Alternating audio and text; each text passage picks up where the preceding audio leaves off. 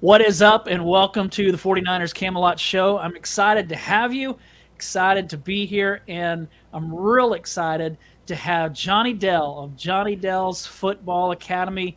This is going to be fun, man, because this guy knows his stuff. I've seen him uh, break down film, watch uh, watch his stuff whenever I can, and uh, he does great work. Johnny, thanks so much for joining us. Well, thank you, Marc, so much for having me on. I really appreciate it. It's a joy to come on, and uh, it's fun to have this interaction because you've written and done so many things for the web zone over the years and i got my start in the forums of the web zone so uh, oh, yeah. You know, there, there's uh, a good connection there and uh, you know that's been a, a, good place for a lot of 49ers uh, talk and content over the years yeah a lot of content creators came for, got their start at, at 49ers web zone in one way or another I had uh, one of my first guests was Oscar Aparicio, and so back in the day, I remember him being in those forums as a moderator, and and uh, and and those those were fun times. And then I had um, I've had a couple of people that were from Niners Nation, and they told me, "Hey, we got our start there," and and so uh, it's been co- pretty cool to see how how this content creation universe for the 49ers has evolved because everybody seems to be so supportive of each other and i think that that's really cool. Absolutely. I mean i love the 49ers content creator uh, world and kind of orbit of people who have really you know we all i think a lot of us came from the perspective of we're not trying to do this just to cover the NFL or cover something just to do it, but it's birthed out of a true passion for the team. And that's what I love hearing from is people who have a true passion for the team because it pushes you to go deeper, it pushes you to know more, pushes you to uh, to want something from the team, and it just makes you more passionate about your content. Yeah. Uh, overall. Yeah, that's uh, it's a lot of fun, and I really appreciate the opportunity to talk with different people and, and get different perspectives. And, and so I like meeting with people like you because of I, I'm not the film guy. So I, I played in high school. I coached when I became an adult. Um, so I know the game, but I just don't take the time to study film and break it down. And so I rely on people like you and John Chapman and, and and Oscar back in the day when they had the Better Rivals podcast, because I think that you guys are the stars because you you really cut this up and and uh, and, and help the rest of us kind of understand what's going on. And so, how much time do you spend doing that? Oh boy, uh, that's a good question. um, so for for anybody who's seen my weekly review videos, that's usually anywhere from a 12 to 16 hour process. Um, wow. That's going to be so. Uh, just as a the ins and outs of it. The film itself, so if we look at the Giants game, for example, the 49ers offensive film, just the offensive film was an hour and nine minutes. That's if you hit play and run it to the end. And that's not broadcast angles that's you're going to get an all 22 both end zone views. So you're watching each play three times from different angles and then and this is sped up a lot faster than the broadcast view. You're getting about five seconds six seconds before the snap. It depends on how much movement goes sure. on between there. But so just to watch the offensive side's a minute or an hour nine defensive side it, it was very apparent how much the 49ers controlled the ball in that game because the defensive film was like 38 minutes long. Right. um, you know so in the end it's almost two hours just to watch it straight through. That's not stopping and rewinding. Um, and because I wasn't the one calling the plays, you don't know exactly what play was called before you see it. And so you kind of got to watch it a few times to see what exactly was the play that was called, especially passing plays to see, okay, you're looking at this side and then you're looking at that side. And then you go back and look for coverage clues and figure that out. So, just to watch through the film takes anywhere from four to five hours, and then there comes the, the, script writing process. Um, and and I'm doing that like, and as I'm going back and forth and watching some things, and then trying to take a break every once in a while because you know it's pretty hard on the eyes to watch for four or five hours straight. Uh, usually it's me and a big cup of coffee, like three cups of coffee, and um, and then go through and script it out, pick what plays I'm going to show because it takes so much time to edit them out that I don't want to I don't want to overwhelm myself and make it to where I, I, can't really put something out that's that that either dips the quality or makes it overwhelming. I try and pick between 22 and 25 plays, and so it's it becomes okay. What is the story of the game? That's really what I look through when I'm watching that film through the first time. What's the story of the game, and then how do I tell that from the film? Um, and so I select plays that tell the story of the game of, of the crucial or crucial points in the game and then write the script out, record the audio, uh, then edit it all out. So the whole process, I mean, sometimes it can be as short as 12 hours, sometimes it's been 16, 17, 18 hours. Wow. Uh, when I've done um, preview videos of our opponents, because that usually involves watching three games and then and cutting some of that stuff up and then going back and finding plays to show as examples of how we do stuff those videos i usually reserve those for the playoffs because they take me 20 to 24 hours um, of straight work. So it's usually two straight 12 hour days of work. People have always asked me what would, you know you should do preview videos of our opponents and scouting videos and that's why i don't do them because uh, yeah. i do work a i do have a, a full-time job outside away from this. Holy so cow. yeah during playoffs becomes very very busy. Man, well, that's why I think that uh, those of you that do that stuff are the true stars of the content creation world because uh, of the of your commitment. Randy Daytona's in the uh, chat and he's uh, telling us what's up. So thanks for joining us, Randy. So let's jump into this. I, I wanted to ask you, what have you seen since you since you've been breaking down film? What have you seen from the 49ers so far? that makes you think that this team has a real chance to win the Super Bowl? I think it's just the the sheer de- breadth of talent. I was almost about to say depth of talent. That's one of the only things uh, that you worry about with this team is you know they're so they have so much talent across the board at the starting roles that when you lose one of those guys, anybody's going to be a big Im- impact. But the breadth of talent on this team is just astounding, and that's part of what you can have when you have your your starting quarterback making less than a million dollars. Mm-hmm. Uh, but you look at the talent on the offensive side of the ball with Trent Williams and George Kittle and Christian McCaffrey, Deebo Samuel, Brandon Aiyuk. You know that uh, Kyle Juszczyk. That's a lot of talent on that part on that side of the ball. And then you look at the defense, and they are really the defense is you could almost make an argument is loaded up with even more talent than the offensive side of the ball when you're looking at Fred Warner, Dre Greenlaw, Hufanga, Charvarius Ward, Nick Bosa, Hargrave, Armstead. I mean, this is a veritable just monster lineup that they're coming out with.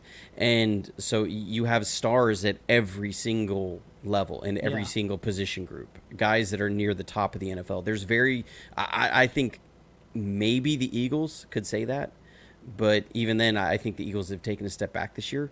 Other than that, is there is there a team in the NFL that you can look at and say that every single position group has a star at that level? I don't think so. And so when you see San Francisco, I mean, uh, that the talent is just overwhelming uh, to say that they have to be one of the top four teams as far as odds to win the Super Bowl this year. Yeah, that's good stuff.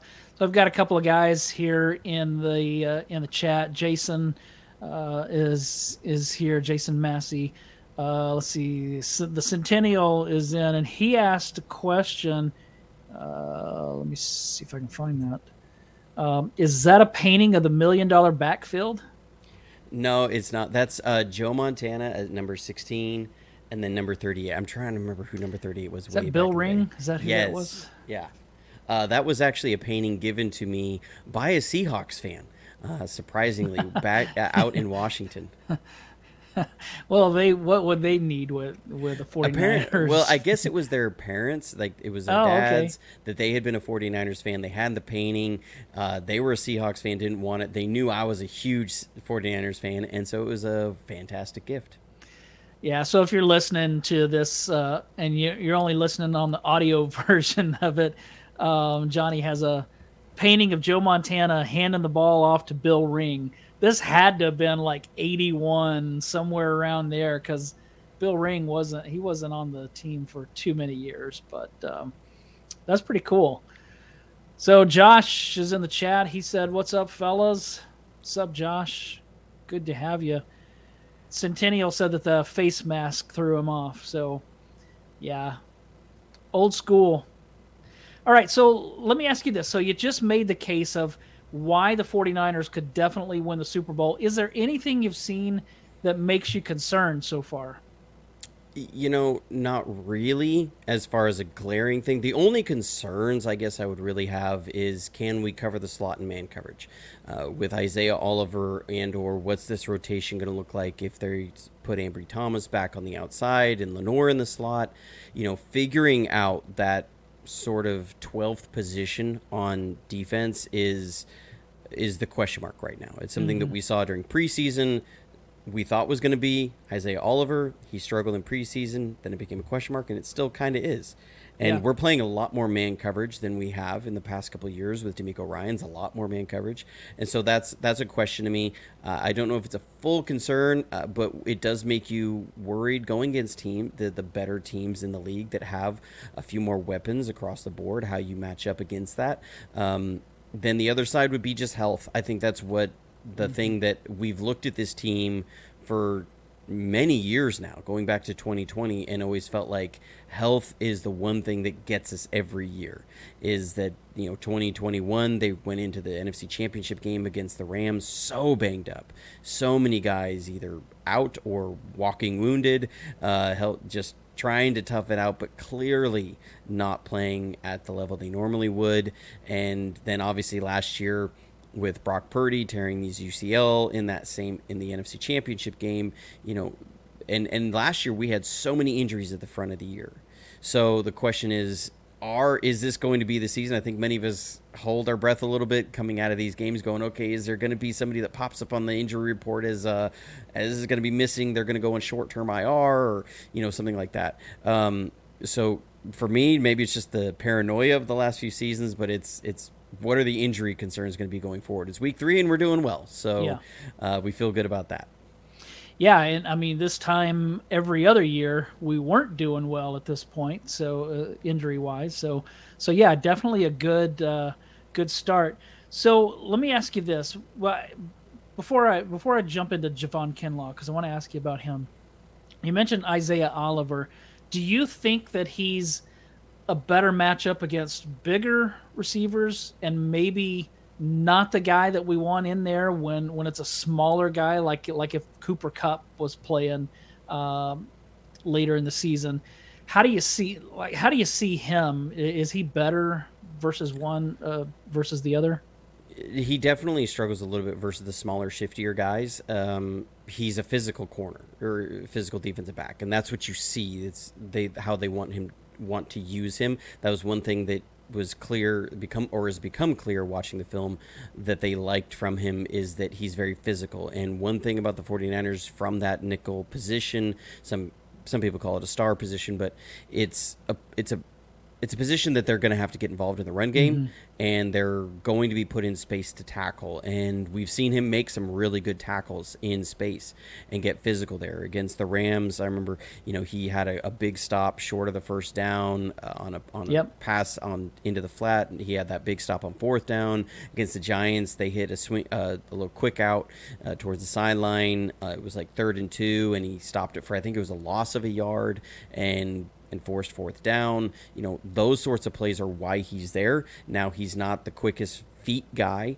so he can struggle with that. But one thing that was interesting to notice that how Wilks went into the Giants game that was different from when they were game planning with Ambry Thomas eh, to start the game was that Charvarius Ward was traveling. He hasn't done that a lot in mm. the hmm. past. So Charvarius Ward wasn't. You know, there was one play or several plays where the Giants would put uh, put somebody over they, they would have two receivers to one side and they would have one receiver to the other and Isaiah Oliver was to the single receiver side and Charvarius Ward was playing the receiver in the slot and so he's traveling with their best receiver so if it comes to a situation like Cooper Kupp and he's in the slot I see Wilks actually moving Ward around and keeping him on Charvarius Ward or Lenoir. you know whoever he thinks is going to handle that two-way space better is that somebody's going to be going with another team's star receiver if they're trying to match up on uh, Isaiah Oliver in the slot. You mentioned Ambry Thomas. What do you what, what do you think about him? Because I I'll tell you that I have been pretty vocal that I get nervous when he's in the game. Um, and I go back to that 2021 season, the finale, when he uh, picked off that pass to put the 49ers in the in the playoffs. I I've not gone back and I haven't watched the all 22 or anything like that, but I swear when I've seen that over and over again, it looked like Odell Beckham Jr. had beat him, and if uh, if the quarterback didn't underthrow him, maybe that game ends differently. Now, again, I haven't gone back and and like looked at different angles, but that ever since then, I just haven't really believed that he's the guy. What what do you think about Ambry Thomas? Is he is is he good enough to be out there? Ambry Thomas has the physical tools. He's he's got good length. He's got a lot of speed. He's got good feet. Ambry Thomas's biggest problem has been not playing his technique really well, not nailing down on the coverage uh, particulars really well. So that play in particular, yeah, he was out of phase. So Odell had a few steps on. Him. Now, what he did do well on that play was that he squeezed him along the sideline and he made mm. the this throw a really tight window throw. So you know, in, in, that sense, it was okay. In the other sense, you no. Know, if if Stafford makes a, a better throw there, yeah, that that's probably a completion to Beckham, and, and like you said, that game ends a little bit differently. Um, you know, it was after the uh, the second game.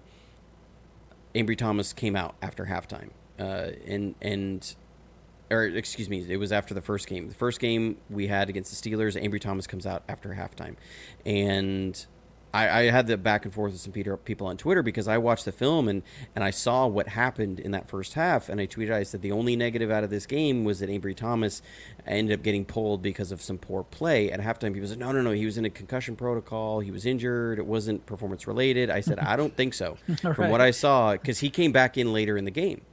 I saw him on special teams, and, and he was actually in the game on Hufanga's interception.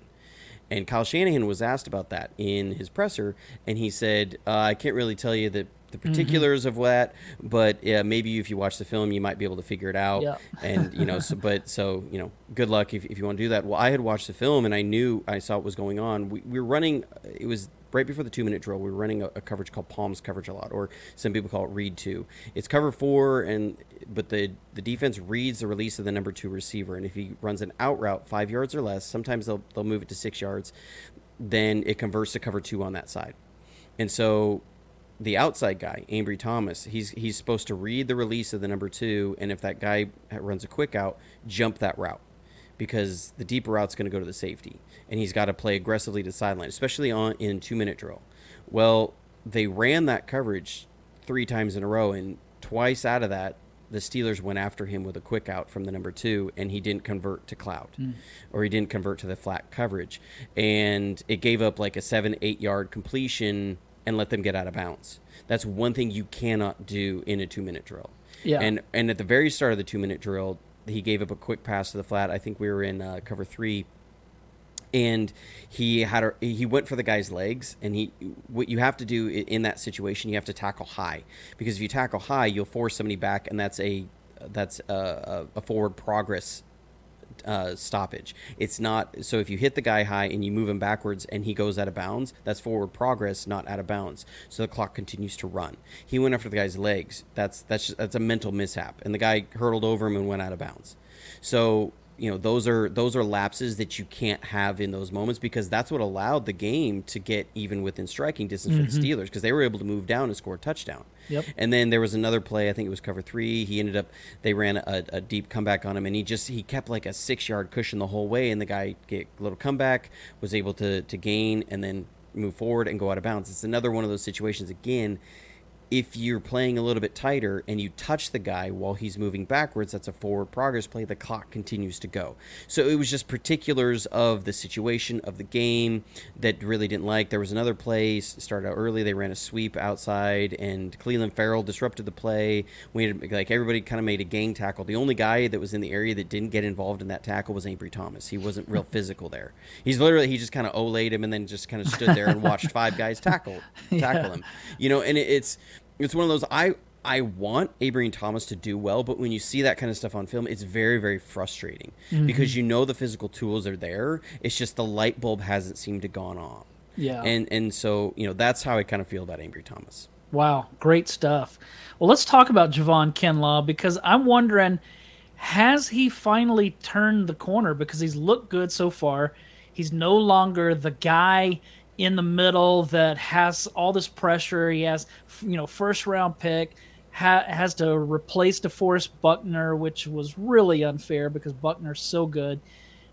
But now with Javon Hargrave there, and Kinlaw is just a rotational piece, it seems like, for one thing, he's healthy finally. And for another thing, it seems like that pressure being lifted off of him has really helped him. He's not facing as many double teams. How do you see Kinlaw? Is is has he turned a corner here?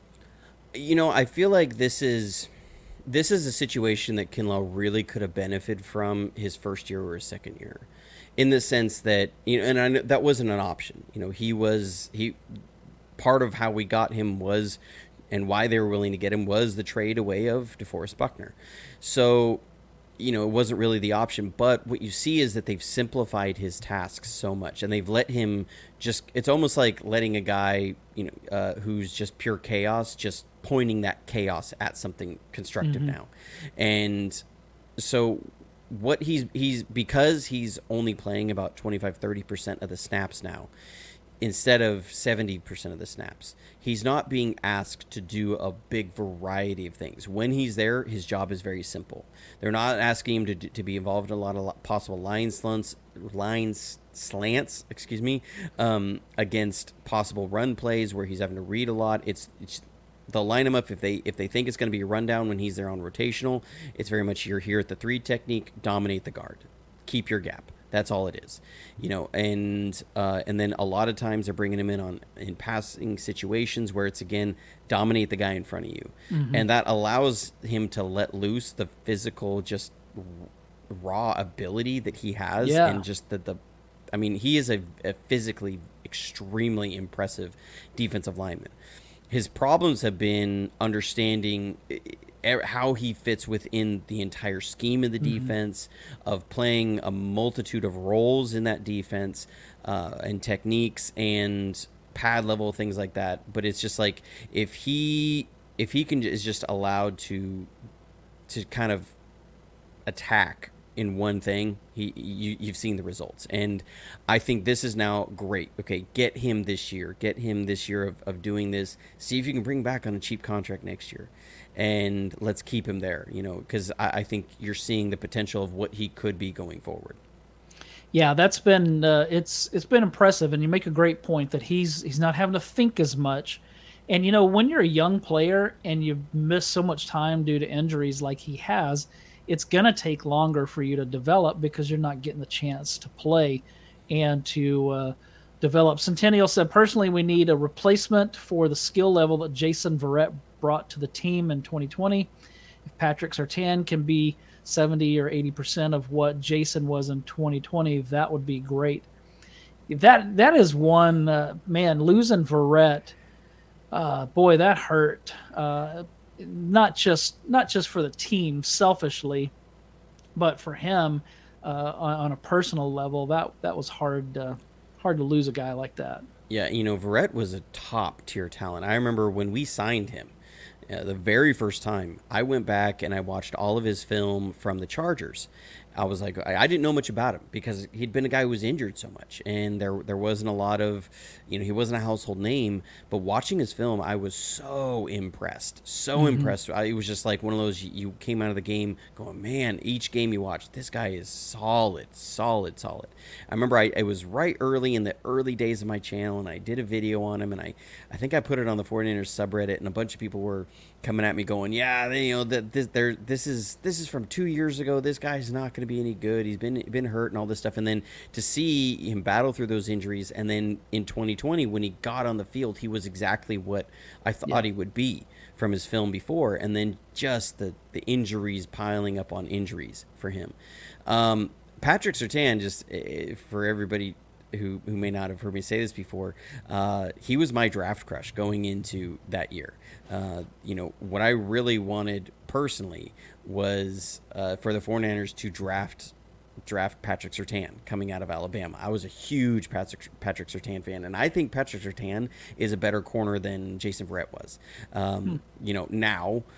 I would be just beyond uh, shocked if the Broncos let him out the out the door. I don't think yeah. they're ever letting him out the door. I mean, he's he's a Champ Bailey kind of guy. Yeah, that he's going to be a cornerstone of that defense for the next 15 years. Yeah, it, but uh, I I do agree with Centennial man. It'd be great. Uh, I I love Deommodore Lenoir, but if they could upgrade there, that would be even better. So let me ask you this: on uh, on Sunday, I, I tweeted out something about how we've been for for years now we've been relying on the 49ers defense to carry the offense. Have we reached a point that they that that doesn't have to happen anymore? This offense, not that they're carrying the defense, but are they good enough that they actually could? I mean, in that Rams game, the 49ers offense did kind of carry the day. Yeah, you know, it's been one of those things for a little while that sometimes the offense was streaky, and a lot of that had to do that Jimmy Garoppolo was streaky. Yeah. Sometimes you'd have he'd he'd have I, I think I was I was messaging a, a Raiders content creator this week, uh, you know, because of the struggles there, and I said, look, Jimmy is notorious for starting a season slow. You go back and look at his stats at the beginning of the 2018 season before he tore his ACL, not great. You look at 2019, not great. I think he opened the the, the year throwing two picks, bad picks to the against the Buccaneers, and we won because we we had more interceptions than the Buccaneers did, because um, you know Jameis Winston was just throwing them left and right. And 2000 last year, 2022 did not start out good. 2021 we start out three and five, right? I said, you know, Jimmy's golden zone is like weeks eight through 16. Uh, you know, that's when Jimmy is usually doing a lot better, and the offense hasn't been as streaky. And it also you have Christian McCaffrey, who is just, I mean, he is like built for a la- in a lab for this offense. The what he do, brings to this offense is it's. I mean, he's Kyle Shanahan's Ricky Watters. You know, yeah. Mike Mike had Ricky Watters, who was the do everything back and was able to do so much and brought such a, an explosive element from the running back position as a weapon in the run game and in the pass game. Christian McCaffrey's that. You know, he's he's Kyle Shanahan's Terrell Davis, a guy who can run this zone scheme so well, so well and that ties everything together. Now you have the emergence of Brandon Aiyuk That this team is is allowed to be a place where they always are able to be their identity on offense. They're not in, and Brock Purdy's been taking care of the ball, so they are not mm-hmm. having to drop back ten plays in a row. Our offensive line is not built for that. They're they're not built to be pass blockers. You know, they are they're guys who are meant to be run blockers, mobile, able to get on the move and use that to set up your play action. And then in the in the drop back passing game, it's going to be short, quick. It's going to be a timing based. The ball is going to come out quick. You're not going to sit there and have seven step drop backs and and throwing the ball 35 yards down the field on drop back passes. So, I think both of them in there have allowed this team to just stick with the, what they do really well in their identity. Yeah. So Kali said, I predicted this offseason our offense will finish top five. Yeah, they're looking like uh, like a, a, top five offense for sure. Centennial said one can carry the other, making up for any weaknesses either side of the ball has that week. The question is, can Brock Purdy put the team on his back and get it done in the biggest moment? Yeah, I think that's a, a good question. Can Brock Purdy carry the team in those moments where he's going to have to? And what what I just think back to is uh, in the Super Bowl when the Chiefs came back and and took the lead and now everybody knows that the 49ers have to throw the ball all of a sudden they can't block Chris Jones. And then in the NFC Championship game against the Rams, the Rams came back, took the lead. All of a sudden, the 49ers can't throw the ball. They can't block Aaron Donald. And so that is I think that is a big question when they get in a big game against an Eagles front or somebody like that. If they're in a situation where they're going to have to throw the ball, can they do it? I think that is the big question. It, it, absolutely is the big question, and you know, even going back to what you said uh, against the Rams, we also sometimes forget too that there was Von Miller going against Tom Compton and then Trent Williams on one leg. You know, remember Trent yeah. Williams was right uh, was had had that horrible ankle sprain, and so you got Aaron Donald in the middle working against your interior guys, and you got Von Miller going wild on either tackle, and they had Leonard Floyd, and he's he's going against your tackles. Your tackles are are not anywhere close to what you had say week 14 yeah. You know, that's a huge problem. I think I think the difference is, and, and people, I think that's a question about Brock Purdy right now. Can you get, can he get it done if he has to put the team on his back? And I, and I always look at it that Brock Purdy's not going to be, you know, if, if, what is our standard for him putting the team on his back? Is it Mahomes, you know, where we see him going forward and flick a ball 40 yards down the field that it looks like it's literally comes out of a jugs machine like that that that's inhuman kind of stuff right. are we going to see that no do we need that from Brock Purdy to win a Super Bowl? No. Uh, I think he, if if he does it, it's going to be in a different way. And um, if you go back to last year's Super Bowl, you know Mahomes only threw for like 140 yards, and and so it doesn't. You're not looking that your quarterback has to throw for you know, 800 yards against the Eagles or or against the Chiefs to win in those situations if Brock Purdy's getting it done, it's going to be more along the lines of a Montana or a Tom Brady, mm-hmm. where him putting it on his back doesn't look like he's putting it on his back. Yeah. It's his ability to deliver the ball to the guys who can make the plays, to make the right throws at the right time, to not get rattled in the pressure moments. So I, I, I don't know if Brock Purdy, the way he plays quarterback, if he will ever actually get credit for putting the team on his back. Unless, you know, we're sitting here and uh, the 49ers are nine time Super Bowl champions. You know, may, maybe then, you know, because it took Tom to what, his fourth, fifth Super Bowl to people right. started to say, okay, maybe there is something to this Tom guy. you know he because uh, he did not get credit for putting the team on his back for multiple Super Bowls. Yeah, and I think it's going to be the same thing with Brock Purdy if there's success there because of the way he plays quarterback and the way that he he functions in this offense. And the one thing about Brock Purdy and, and why I say I, I see it more akin to that Montana Brady type is if he's putting the team on his back in those big moment situations, then you're not going to have need two, three drives in a game back to back where he's got to throw the ball every time because he's not doing giving you that backbreaking turnover. He's not sitting there. Um, where you're down, and unless you're, I guess, Tom Brady against the Falcons in the Super Bowl, uh, where you're down multiple scores and you have to abandon the run game, and all of a sudden the the offense is no longer able to stay balanced. I think the one thing that Brock Purdy does really well, he takes care of the ball. He's efficient with where it goes. He allows the offense to stay in its identity, and in that way, I don't know if we're ever actually going to see Brock Purdy have to put the team on his back if we win.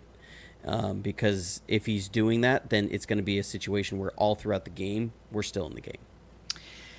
You mentioned the offensive line a little bit. When you when you've watched film, I'm thinking mainly Spencer Burford and Colton McKivitz. How have they looked? Because they were the concern coming in, especially McKivitz. Um, although I I feel like he's been better than Burford uh, at times. But what what have you seen from those two? Um, McKivitz has been, if you look at it, I don't see any glaring drop off from Mike McGlinchey. And he's also coming in at like $14 million a year cheaper. So, yeah. uh, you know, that's not a problem. Now he did struggle against T.J. Watt. Now I think a lot of guys yeah. will struggle Who against T.J. Watt. Yeah, a lot of guys struggle in those situations. Also, you know that's the first game of the year, and, and some of that there like there that strip sack that um that T.J. Watt had that that's really on Brock Purdy. You know he didn't get the ball. He's holding the ball a little long. Mm-hmm. Uh, Brock Purdy's only, only playing his like his ninth, tenth game. You know that's going to happen. So you know what we're not seeing is him getting dumped horizontally uh, like Mike McGlinchey would. You know, Mike McGlinchey always struggled to bend. Okay, he just yeah. didn't didn't get low enough, and we're not seeing that from McKivitz. McKivitz might be a little bit slower in his kick step, but I'm not seeing anything there that says this guy's going to be a massive liability. Uh, with Spencer Burford, you know, I, I think he's a he's come a long ways in the run game. Now, I think PFF scores have been a little rough on him, uh, especially I think it was week two. Uh, he had he was given like a 0.0 yeah, pass grade. I don't know how they give that kind of a grade. Um, he was not that bad, right. and and so you know he's has he been lights out? He he did did have a poor game against the Rams, but that being said, I think Spencer Burford will be fine going forward. Good. Well, let's turn our attention to the game that's coming up on Sunday um, against the Arizona Cardinals because if you would have asked me a week ago what I think about this game, I'm thinking it's going to be probably boring if you're not a 49ers fan uh, because it's not going to be close. But after what they did to Dallas, now Dallas wasn't good. They committed 13 penalties for over 100 yards. The Dak Prescott threw an interception. They did not play well. Um, but how much of that was the Cardinals? I mean, is this a team that actually could cause some problems for the 49ers? I think they're a team that can cause some problems. Are they a team that scares me? No. I, I watched, I just got done today watching the film on the Cardinals, and what you see is one, the Cowboys really struggled handling quarterback option runs. So much like what we were seeing with our offense with Trey Lance, or you were seeing in Philadelphia with Jalen Hurts, that the quarterback run as an option is baked into almost every run they have. Uh, and Dallas really struggled with that, and Arizona was able to get numbers in the run game. Now, when it came to if they didn't get numbers in the run game, Dallas's front it was usually a zero one yard run. Most of the times that I was seeing was defensive lapses from Dallas. There was mistakes. They would have two guys, uh, two guys accounting for the quarterback, and they would there would be a five on four or six on five blocking for the offense. I think the 49ers are going to come in much more prepared on that. And uh, I don't know if Dallas was just looking past them, if they didn't, their guys weren't on their P's and Q's about that, what was going on there. Another thing was, like you said, the penalties really extended a lot of drives for Arizona. And what that meant was that Arizona kept getting opportunities. They, you know, we've seen with our team, sometimes you're going to have, when you were committed to running the ball, you're going to have a lot of one, two, three mm-hmm. yard runs. It's when you keep getting chances at it, you might break that 40 yarder off. And that's what you saw versus Dallas was that there would be either a penalty or somebody would play out of their gap or uh, the Cardinals really went after uh, it was uh, Diggs's backup, number 26. I can't remember his name, um, but I remember because I see numbers on film. Number 26, they were going after him in man coverage. And he gave up a number of first downs. Uh, they would just they would isolate him, have a, a, ten yard out route, and he'd lose. I think they hit that like three times to extend drives. You know, when you're doing that kind of stuff, it's hard to ke- then keep the other team from being able to run the ball. One thing that I saw is that the Cardinals are really bad at tackling, which is important when you're playing football. I think they're one of the worst teams um, at uh, actually making tackles. Like they've given up I, I think it was almost 300 yards after first contact, and now they have to play the YAC Kings. Um, you think you think that's something that the 49ers are going to try to exploit? Oh, absolutely. You know, one thing that the 49ers are amazing at is that they have space beaters. So if you they put a guy in space, they are really tough to bring down. And the way Jonathan Gannon plays a lot of his defense, he's he's a Vic a Vic Fangio disciple. So mm. it's very Fangio like in his defense, and so that means you're gonna have a lot of shell looks, and you're going to have space underneath. It relies a lot on guys being able to tackle in that two to five yard range. That is what that defense is really based upon. When you go back and look at Philadelphia, everything was about we're going to keep that and allow guys to attack downhill, have a monster defensive line to control the line of scrimmage, and we're going to go attack your short passing game and, and, and tackle. And I think that's one thing that the 49ers were looking to exploit in that NFC Championship game. If we remember back to when Vic Fangio was with the 49ers in 2011 through uh, 14, we had that. We had great tackling safeties, Donte mm-hmm. Whitner uh, yep. and um, Goldson, and we had amazing tackling linebackers, Patrick Willis, NaVorro Bowman. Okay, so you had these guys who were really good at tackling in those situations, and Jonathan Gannon is building a defense very similar to that, is what he wants, but they don't have the talent on that side of the ball yet. And so I, I think this is going to be a situation where you're, yeah, you're going to see a lot of stuff in between, to me, in between the numbers and the hashes. You're going to see a lot of passes in that zone to to have space. That's where that defense is kind of vulnerable a little bit. So look for those. Look for Deebo in there, CMC in there, Kittle in there, and uh, and then when they go man coverage, they're going to try and go after go to Aiyuk. When the Cardinals are on offense, they like to run the ball, and they've been pretty good at it so far. They ran the ball 30 times for 222 yards against the Cowboys.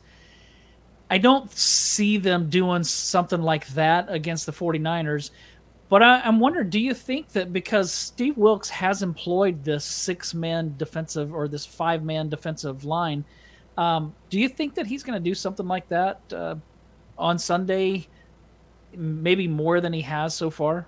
Absolutely, I think that's one way that you are able to beat these uh, this multitude of, of, of running I, concepts. You know, it, I was I was kind of talking with somebody on the web zone the other day about it. Uh, that it was actually I think yesterday about how that five five defensive linemen front, some of the ways it will come up and press the tight end, it really almost reminds you of the old Bears 46 defense.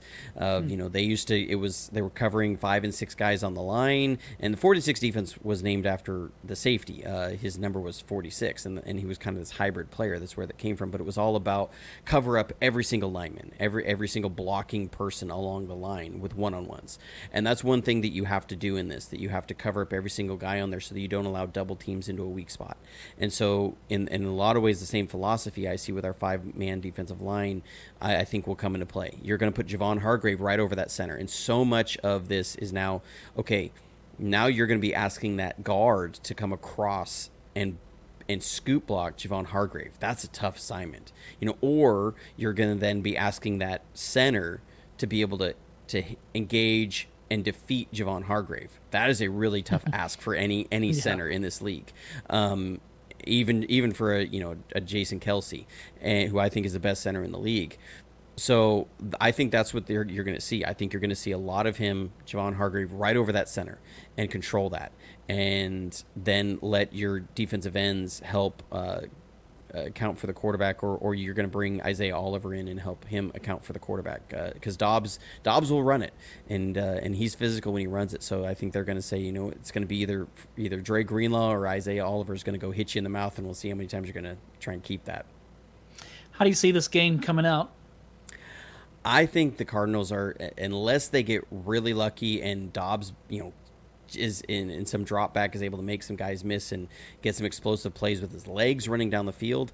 I think this is going to be a game that's going to be really hard for the Cardinals to score. I really do, and I don't see their defense really being able to slow down uh, San Francisco's quick passing game and the and the YAC brothers and the YAC guys.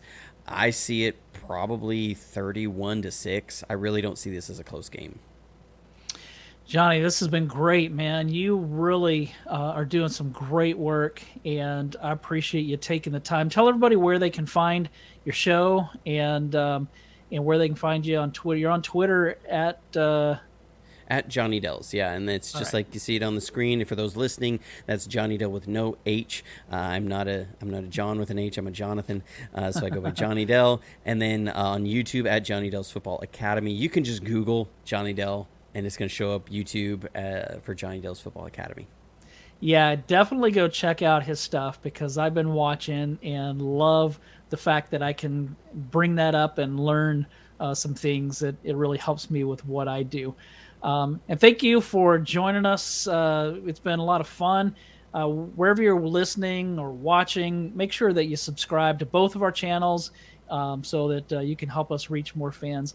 But uh, Johnny, thanks again for joining us, and uh, hope that uh, hope that everything goes well for you and keeps on growing. Hey, I sure appreciate it. And thank you for having me on. I always am so grateful for anybody who's gracious enough to uh, to let me speak to their audience. You know, I know that's a that you're going to be a good gatekeeper over your audience, and so it's uh, it's very humbling and honoring to be able to be asked on your show. So thank you. Yeah, it's been our pleasure.